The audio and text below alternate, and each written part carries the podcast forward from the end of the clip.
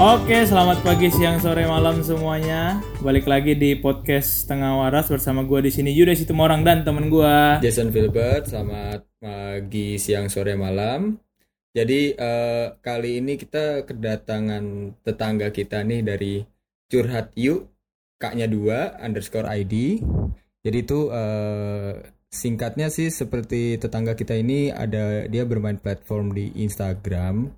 Kalian tuh bisa curhat-curhat kurang lebih di sana. Terus ya ibaratnya kalian bisa banyak bercerita lah di sana. Mungkin nanti detailnya akan dijelasin sama teman-teman kita ini. Jadi di sini udah ada Ajeng sama Halo Ajeng, hai Santi, halo. Halo ya Ajeng sama Santi. Hai. Hai hai. Iya, jadi boleh di, di- sedikit dikenalin dong kalian ini dari mana terus kayak tadi udah gue kenalin kan secara singkat mungkin detailnya bisa kalian dalamin bahwa curhat you underscore ID ini sebenarnya apa sih Oke, Jeng, coba jelasin, Jeng. Ya, oke. Jadi, halo, perkenalkan nama gue Ajeng. Eh, jadi gue dulu kuliah di psikologi UI. Nah, abis itu ada temen gue namanya Gue Santi, gue juga sama kayak dia, Jeng. sama teman gue satu lagi ada namanya namanya Keisha. Dia dari psikologi juga. Terus kita kayak ngeliat apa sih kayak pengen mengangkat suatu tema eh, tentang psikologi gitu sih ke platform namanya Curhat Yuk. Nah, Curhat Yuk ini eh, adalah platform kita buat eh, meningkatkan tujuannya sih ingin meningkatkan self awareness terus tentang em, orang-orang biar tahu tentang mindfulness juga dan juga kayak biar orang empowering others. Terus kita juga ada sesi teman layanan curhatnya gitu sih. Kurang lebih udah dijelasin ya tadi sama dia, Jeng. Intinya eh, teman curhat, eh, apa namanya? Kita punya layanan teman curhat. Nah, di layanan teman curhat itu kita tuh kayak membuka kesempatan buat teman-teman yang mungkin punya masalah dan lagi bingung nih mau curhat ke siapa ya gitu. Nah kalian tuh eh, bisa curhat nih ke kita dan tenang aja kerahasiaan cerita kalian tuh pasti terjamin dan eh, kita di sini memang menyediakan telinga-telinga dan hati untuk kalian mendengarkan segala keluh kesah kalian gitu sih. Oh iya, jadi kita nganggap kalau eh, ya semu- dengan curhat tuh kita bisa eh, me- mengurangi beban pikiran kita kayak gitu. Oke, menarik ya. Jadi eh, di di lain adanya mungkin konten-konten positif ya kayak suges- sugesti positif buat kita eh, baca.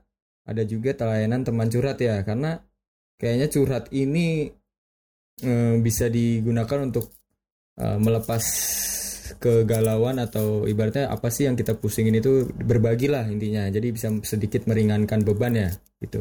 Ya, sesuai namanya nih. Jadi buat teman-teman semua pendengar kita yang mau menemukan telinga dan hati tadi seperti yang dibilang Santi ya, jangan sia-siain langsung aja uh, lihat dan cek afirmasi-afirmasi positif dari teman-teman curhat yuk. Oke, uh, karena kebetulan kita kedatangan uh, tamu ini Jess, gini kan, kita sangat tepat untuk membahas tentang salah satu kegelisahan generasi milenial juga nih Jess, yaitu terkait apa perasaan ya Jess? Iya, jadi eh, mungkin karena di umur-umur eh, kalau kalian milenial kan pasti umur-umur saat saat ini kan eh, sedang ibaratnya mencari sudah mulai memilih-milih pasangan hidup gitu ya. Eh, terus eh, nah, jadi udah kayak udah mulai seleksi-seleksi, udah ingin siapa sih pasangan di masa depan kita gitu. Nah, eh jadi gimana Yud? Mumpung mumpung ada expertnya nih Iya. Jess, kita langsung tanya aja kali ya Jess ya. Iya sebenarnya A- Ajeng dan Santi, what happens sih with people when they fall in love? Nah, jadi sebenarnya kenapa sih orang itu jatuh cinta? Jadi mungkin bisa dijelaskan uh, secara secara psikologi. Nah, kalian kan dari psikologi nih. Jadi apa sih sebenarnya yang di terjadi di manusia itu kalau dia jatuh cinta? Kalau secara fisik ya, pasti ketika kita jatuh cinta tuh kita mengeluarkan hormon-hormon. Pernah dengar gak sih kayak hormon eh, jatuh cinta? Endorfin bukan sih yang kalau gue tahu? Kayak hormon nah kesenangan iya gitu ya? nah salah satunya ada endorfin terus abis itu dopamin ya jadi dopamin ya? Dopamin juga. Jadi emang ketika kita jatuh cinta kita mengeluarkan hormon-hormon tersebut jadi kita merasakan perasaan senang terus habis itu adrenalin kita juga jadi terpacu. Jadi kadang-kadang orang kayak jadi bucin tuh juga karena ada uh, faktor dari fisiknya juga karena kita mengeluarkan hormon-hormon tersebut gitu Oh gitu. Jadi memang karena ada sesuatu yang diproduksi oleh tubuh kita sehingga itu menjadi pleasure ya, pleasure bagi kita, uh, kenikmatan bagi kita itu yang terjadi ketika orang jatuh cinta. Nah, kalau kita jatuh cinta seperti yang udah di mention tadi sama Ajeng, kan itu sering disebut apalagi pada masa awal-awal kita pacaran, uh, seenggak enak apa pun rasanya indah gitu kan. Uh, se- sepiring berdua pun nggak masalah gitu kan. Ini ini ini seperti apa tanggapan kalian? Apakah ini yang disebut uh, bucin atau seperti apa sih ini sebenarnya gitu? Jadi kalau misalnya biasa ya kalau misalnya orang baru pacaran tuh kayaknya serasa yang tadi lu bilang itu kayak serasa dunia milik berdua juga gitu kan ya. Yes, kayak yes, lagi betul. happy happynya. Nah itu mung- kar- terjadi karena emang mereka lagi di honeymoon phase nih. Jadi Oh, honeymoon eh, eh, karena dalam hubungan itu mereka tuh lagi yang tadi diajeng bilang lagi ada hormon-hormon jatuh cintanya itu lagi kenceng-kencengnya. Jadi mereka tuh eh, karena baru kenal satu sama lain, jadi kan rasa ketertarikan itu lagi tinggi banget. Jadi kayaknya mereka tuh eh akan menaruh pikiran perasaannya itu ke pasangannya dan tuh ngerasanya happy banget kayak gitu. Nah itu bucin atau enggak itu perlu kita lihat nih. Nah, ya sebelum kita ngelihat ke bucin ya. Jadi eh, tadi kalau yang kalau dari pandangan gua mungkin tadi karena dopamin dopamin itu seperti menyelimuti akal sehat gak sih? Jadi eh, kayak terselimuti seperti itu. Terus kita ngerasa eh, ya sudah kita ngerasa seneng terus. Jadi apa pun yang kita lakukan mau capek mau apa itu bener-bener ya udah nggak ada rasanya gitu kan? Bener gak sih? Dikendalikan rasa ya berarti guys ya. ah. Bener sih seperti itu. Bener gak gitu? Simpelnya. ada pengaruhnya sih misalnya kalau emang hormon dopamin itu memengaruhi kesenangan diri kita terus endorfin itu juga untuk membantu meningkatkan harga di self esteem terus habis itu juga bisa mengurangi rasa sakit tapi Hmm. em, ya bisa aja sih ya mempengaruhi kerja otak kita emang Santi mau nambahin mungkin San?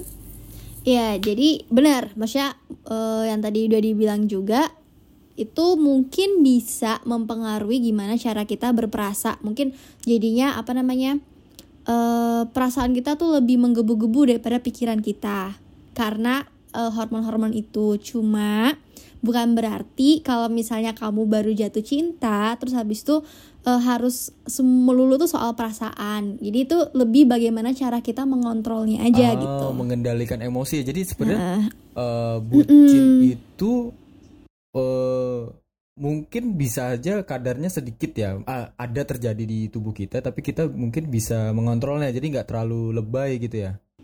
Iya, Ah, jadi balik lagi. Karena- balik lagi ya. Jadi ke diri kita bagaimana mengontrolnya. Hmm, iya. Jadi soalnya betul. soalnya gue kira itu bucin itu emang awal udah pasti gitu kan karena sekarang sekarang kan kita dengar ada bucin ada apa nah itu gue kira emang sebenarnya wajar gitu hal ini terjadi tapi nah balik lagi nih kita kedalamin lagi bucin bahwa tadi kan Santi bilang udah tergantung lagi orangnya seperti apa mengendalikannya nah itu Hmm, eh, gimana sih kita eh, melihat bucin ini wajar atau enggak? Karena kan ya kita namanya ngalamin itu sendiri ya bagaimana kita bisa melihat bahwa ini bucin yang baik atau yang sebenarnya masih wajar? Nah kayak gitu.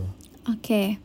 Eh, jadi tapi gue mau nanya dulu nih, Iya. saya istilah bucin itu kan eh, sebenarnya istilah yang eh, ba- lumayan baru juga ya, Iya, maksudnya iya, iya. bukan bahasa bukan yang udah ya bahasa gaul bahasa gaul. Iya. heeh, heeh. Tapi yang gue mau samain dulu nih, perspektifnya bucin tuh apa sih menurut kalian? Ah, gimana Yud Wah, kita langsung ditanyain nih, Jess. nih. kita Podcast kita tapi kita kita ditanyain Coba. Yud, jawab Yud. Coba jawab Yud. Oke, kalau gua adalah bucin itu adalah reaksi akibat dari eh, tadi eh, apa yang diproduksi oleh tubuh kita, reaksi eh, baik itu berlebihan atau tidaknya, pokoknya ekspresi yang kita tunjukkan ketika kita berada di hubungan. Kalau gua itu Oke. definisi bucin gua. Tapi tapi kan sekarang ini kan disebut budak ya. Budak itu berarti di diperhamba oleh perasaan itu sendiri gitu loh. Jadi over Oke. over express Hmm. dari perasaan. Kalau gua gitu. Kalau lu Jess? Kalau gua sih sebenarnya bucin ya yang gua tangkep adalah kalau gua udah dibilang bucin banget itu kayaknya kayaknya hal yang gue lakuin tuh udah bodoh banget bodoh gitu loh maksudnya udah Oke. dilihat dari orang lain ya dilihat dari orang lain bahwa nah ih ngapain sih lu ngelakuin gitu kayak ibaratnya contoh eh, rumah lu di Bintaro terus tapi eh, pasangan lu di misalnya di Bekasi terus kayak jam malam ma- eh, malam-malam dia tiba-tiba butuh bantuan dan lu tiba-tiba langsung aja gitu ke Bekasi jauh-jauh apalagi misalnya naik motor gitu kayak orang lain kan pasti ngeliatnya ih ini aneh banget sih nah itu mungkin yang sekarang-sekarang ini yang gue tahu itu yang disebut bucin karena tadi ada kata Oke. budak jadi kayak dibudakin gitu loh Oke Eh. oke oke menarik sih. Eh. Jadi kayak kalau pandangan kalian, maksudnya kita samain perspektif Mm-mm. nih. Jadi kayak eh, menurut kalian itu bucin itu konotasinya negatif ya? Iya, tapi eh, konot- konotasinya sebenarnya negatif. Tapi tadi kan dari penjelasan Ajeng sama Santi kan sebenarnya eh, ketika jatuh cinta itu kan sebenarnya ada hormon-hormon yang keluar sehingga pasti ada nih hal-hal yang dilakukan di luar dari kewajaran sebenarnya kewajaran kalau kita ngomongin secara logika. Nah, bagaimana sih sebenarnya tadi membedakan apakah ini yang beneran budak dibudakin sama emang Oke. beneran efek no kenormalan dari kita ketika kita jatuh cinta. Oke. Eh, Jeng kamu mau ngomong dulu mungkin? Ya menurut aku sih misalnya kalau bucin itu nggak mesti selalu negatif sih. Kadang karena efek jatuh cinta itu ya kita jadi mau mengorbankan diri untuk orang lain gitu. Tapi bukan berarti eh buci eh, ketika kita jatuh cinta pokoknya intinya kita harus tahu apa keinginan diri kita. Nah, ketika kita saling menghormati pasangan, eh, kebutuhan kita dan kebutuhan dia kita sama-sama tahu, baru itu em, dianggap nggak bucin gitu sih. Jadi gini, eh, karena kita eh, bucin ini eh, belum ada term apa namanya arti maksudnya tuh gimana gitu ya berdasarkan penelitian-penelitian Iya, gitu. iya. Cuma Benar-benar. eh, yang menariknya ini bucin itu yang tadi kalian benar setuju kayak orang kalau misalnya udah berlebihan ke pacarnya udah kayak jadi budak itu pasti dibilang lu bucin lu gitu kan.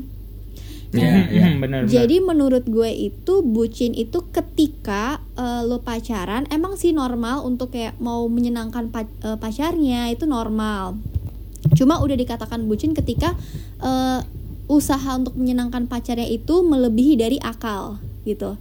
Jadi lebih Nah. dimenangkan perasaan tanpa mikirin mungkin ada eh, efek negatif efek negatif yang dia abaikan gitu aja. Nah itu bu itu bucin yang kayaknya eh, perlu di apa namanya perlu di iya perlu dipikirin lagi nih gitu. Gimana Yud? Mau nanya nggak Yud? Ini menarik menarik banget ya. Eh, jadi ketika kita melakukan apa sesuatu yang melampaui akal, tetapi Hmm, ini sekarang kita memang sedang tidak dikendalikan akal kan, sedang dikendalikan perasaan nih, San. Oke. Yes, yes. Nah, sebagai sebagai kita yang Iya. jatuh cinta tuh gimana? Gimana sih? tuh? Bisa nggak sih? Ada ada nggak sih sebenarnya untuk untuk secara psikis bahwa pribadi itu eh, tetap melibatkan akal sehat gitu loh dalam bercinta. Nah, Sama ditambah ditambah ditambah begini San. Ditambah begini, ketika kita yang menjalani hubungan, mungkin orang yang melihat, misalnya kita contoh aja, kita ketika nge-share terus tentang pasangan kita, itu orang bakal nganggap tuh bucin. Sementara itu tidak merugikan si betul. pasangan, iya nggak? Jadi kalau menurut gua, bucin ini adalah sesuatu yang relatif, Hmm, ya kan? Sesuatu yang relatif. Dari sud- sudut pandang mana kita melakukan melihatnya dan Iya dan bisa aja ketika orang wah banyak banget pengorbanan tapi si orang yang melakukan ini merasa tidak Iya. apa tidak mengorbankan apa pun dia melakukan itu ya dia mampu gitu loh jadi memang gimana sih sebenarnya memagari atau melogikkan si bucin ini gitu Oke. Jadi itu yang tadi gue bilang eh, bucin ini karena belum ada term khususnya, jadi orang bisa sembarangan ngomong lu bucin lu Hmm, atau apa hmm. gitu kan. Padahal mungkin menurut gue dia nggak bucin, tapi menurut orang lain tuh bucin. Makanya kayak lebih enak kita sebutnya pacaran sehat sama pacaran yang nggak sehat deh kayak Oh, gitu. pacaran sehat sama pacaran tidak Pacaran toksik mungkin Ah. kali ya. Nah, nah, Ah. toxic sebelum nah. Gini, Mm-mm. karena kan Nah, Ah. oh ya, oh Iya, boleh. iya, boleh, boleh, boleh. Oh ya. enggak, enggak tadi kan Ah. lo bilang kalau misalnya uh, falling in love itu kan berarti um, perasaan banget nih gitu Yes. kan. Padahal enggak juga gitu. Uh, falling in Ah. love. Jadi falling in love itu enggak harus semuanya itu karena uh, perasaan. Karena kalau misalnya falling in emang sih ketika kita lagi jatuh cinta itu yang tadi kayak Kak eh, udah dibahas juga itu ada hormon-hormon yang mungkin mengendalikan Ya, mendominasi lah ya, cuma mendominasi. kan men- eh, enggak Ah, iya, mengendalikan. Kenapa gue bilang enggak mendominasi? Karena eh, tubuh kita tuh nggak cuma hormon-hormon Ah, itu oke, aja oke, gitu oke, kan. oke. Karena Oke. di tubuh kita pun kita juga punya apa insulin. namanya? Oh, bagian-bagian Ada lain kayak Kan otak, kan. logik, logika. Otak kanan, otak kiri juga apa? berpengaruh. Tuh, ada otak kanan dan otak Iya, kiri di mana kita bisa mikir ya kan. Jadi jatuh cinta tuh nggak mesti melulu eh, diituin perasaan karena endorfin gitu-gitu ya enggak. Berarti semua orang jatuh cinta salah dong. Enggak kan nggak gitu juga ya kan. Jadi ini lebih tepatnya eh, jatuh cintanya itu harus seimbang antara perasaan dan pikiran gitu sih. Sebenarnya jatuh cinta itu gak eh, tidak hanya semata-mata ya udah jatuh cinta gitu, tapi bu- dibutuhkan kedewasaan mungkin ya. Nah, Dibutuh- betul. dibutuhkan kedewasaan emosional baru bisa kita siap dikatakan jatuh cinta. Karena ketika kita tidak dewasa dalam emosi kita, kita menjalan melakukan jatuh cinta, malah yang ada kata-kata bucin yang jadi bahasa di kita, ibaratnya budak beneran budak, Betul menjadi banget. budak gitu ya. Oh, jadi kuncinya sebenarnya kedewasaan dulu ya sebelum untuk melakukan jatuh cinta gitu ya. Iya, karena memang cinta ini bukan permainan bagi anak kecil kali ya Mem- memang iya sih harusnya enggak tidak ya. tidak main-main Tidak ya, main-main. tidak main-main kan bener nggak untuk untuk untuk hanya sekedar jatuh cinta itu ya eh ya nggak asal-asalan nah Hmm. Tadi udah dibilang mungkin kata-kata bucin tadi yang dibilang bahasa sekarang ini adalah budak cinta itu tadi Santi bilang itu adalah eh toxic. Nah toxic ya berarti ya. Nah ini juga sebenarnya ada kata-kata baru lagi kan yang lagi happening bahwa ih toxic relationship. Terus ada kata-kata bucin nih gue juga bingung nih banyak kata-kata gaul muncul nih sekarang nih ada. Nah, ya kan? Iya, iya, ada iya. toxic lah ada bucin kan kita jadi bingung nih yang awam bahwa bucin sama toxic itu sebenarnya sama apa beda gitu-gitu nah tapi tadi kalau gue mulai sedikit Oke. nangkep bahwa karena ke- dibutuhkan kedewasaan kita sehingga kalau Hmm. dikatakan bucin itu benar-benar budak itu mungkin sudah dikatakan toxic ya sih bener nggak Bisa jadi. heeh. Eh, nah sebenarnya sebenarnya toxic itu, nah kita bahasin Oke. toxic ini kalau bahasa-bahasa sekarang ini toxic relationship Mm-mm. itu sebenarnya eh, balik lagi apakah ketidak hanya karena ketidakdewasaan dalam hubungan, nah itu kan ketidakdewasaan dalam hubungan atau sebenarnya insecurity dari eh, masing-masing gitu, salah satu atau masing-masing kayak gitu, nah. Eh, menurut gue bucin itu nggak mesti jadi toxic relationship ya. Kita balik lagi bucin itu boleh eh bukan boleh sih maksudnya eh, normal terjadi emang bisa terjadi di kita. Cuman kita perlu batasin bucin itu menjadi misalnya ketika kita pacaran pacarannya sehat atau nggak sehat kayak gitu.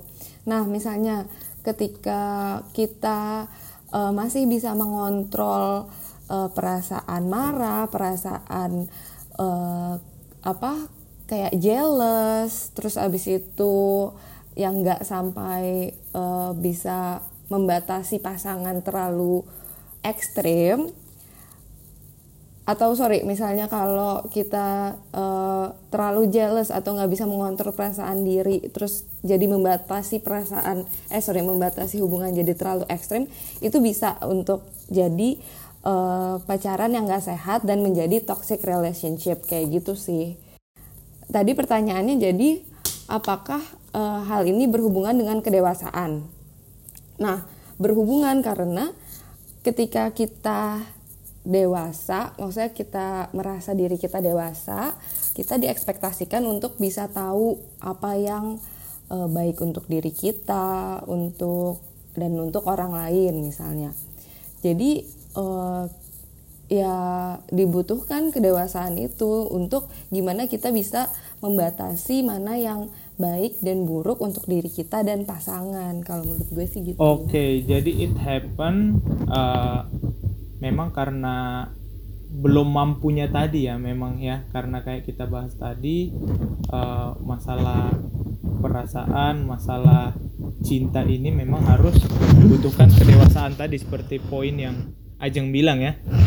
Nah, kalau kita bicara tentang hubungan yang sehat dengan tidak sehat atau yang kita gunakan bahasanya sekarang adalah toksik, gitu kan? Toksik ini apakah uh, memang baru-baru terjadi? Pengaruh dari teknologi yang ada misalnya kita ngelihat uh, pasangan kita lagi apa di kantor. Dia misalnya sama cowok gara-gara kan dia update story misalnya kan gitu kan. Jadi lebih mudah terpapar atau memang sebenarnya dari dulu toksik ini udah ada terjadi di hubungan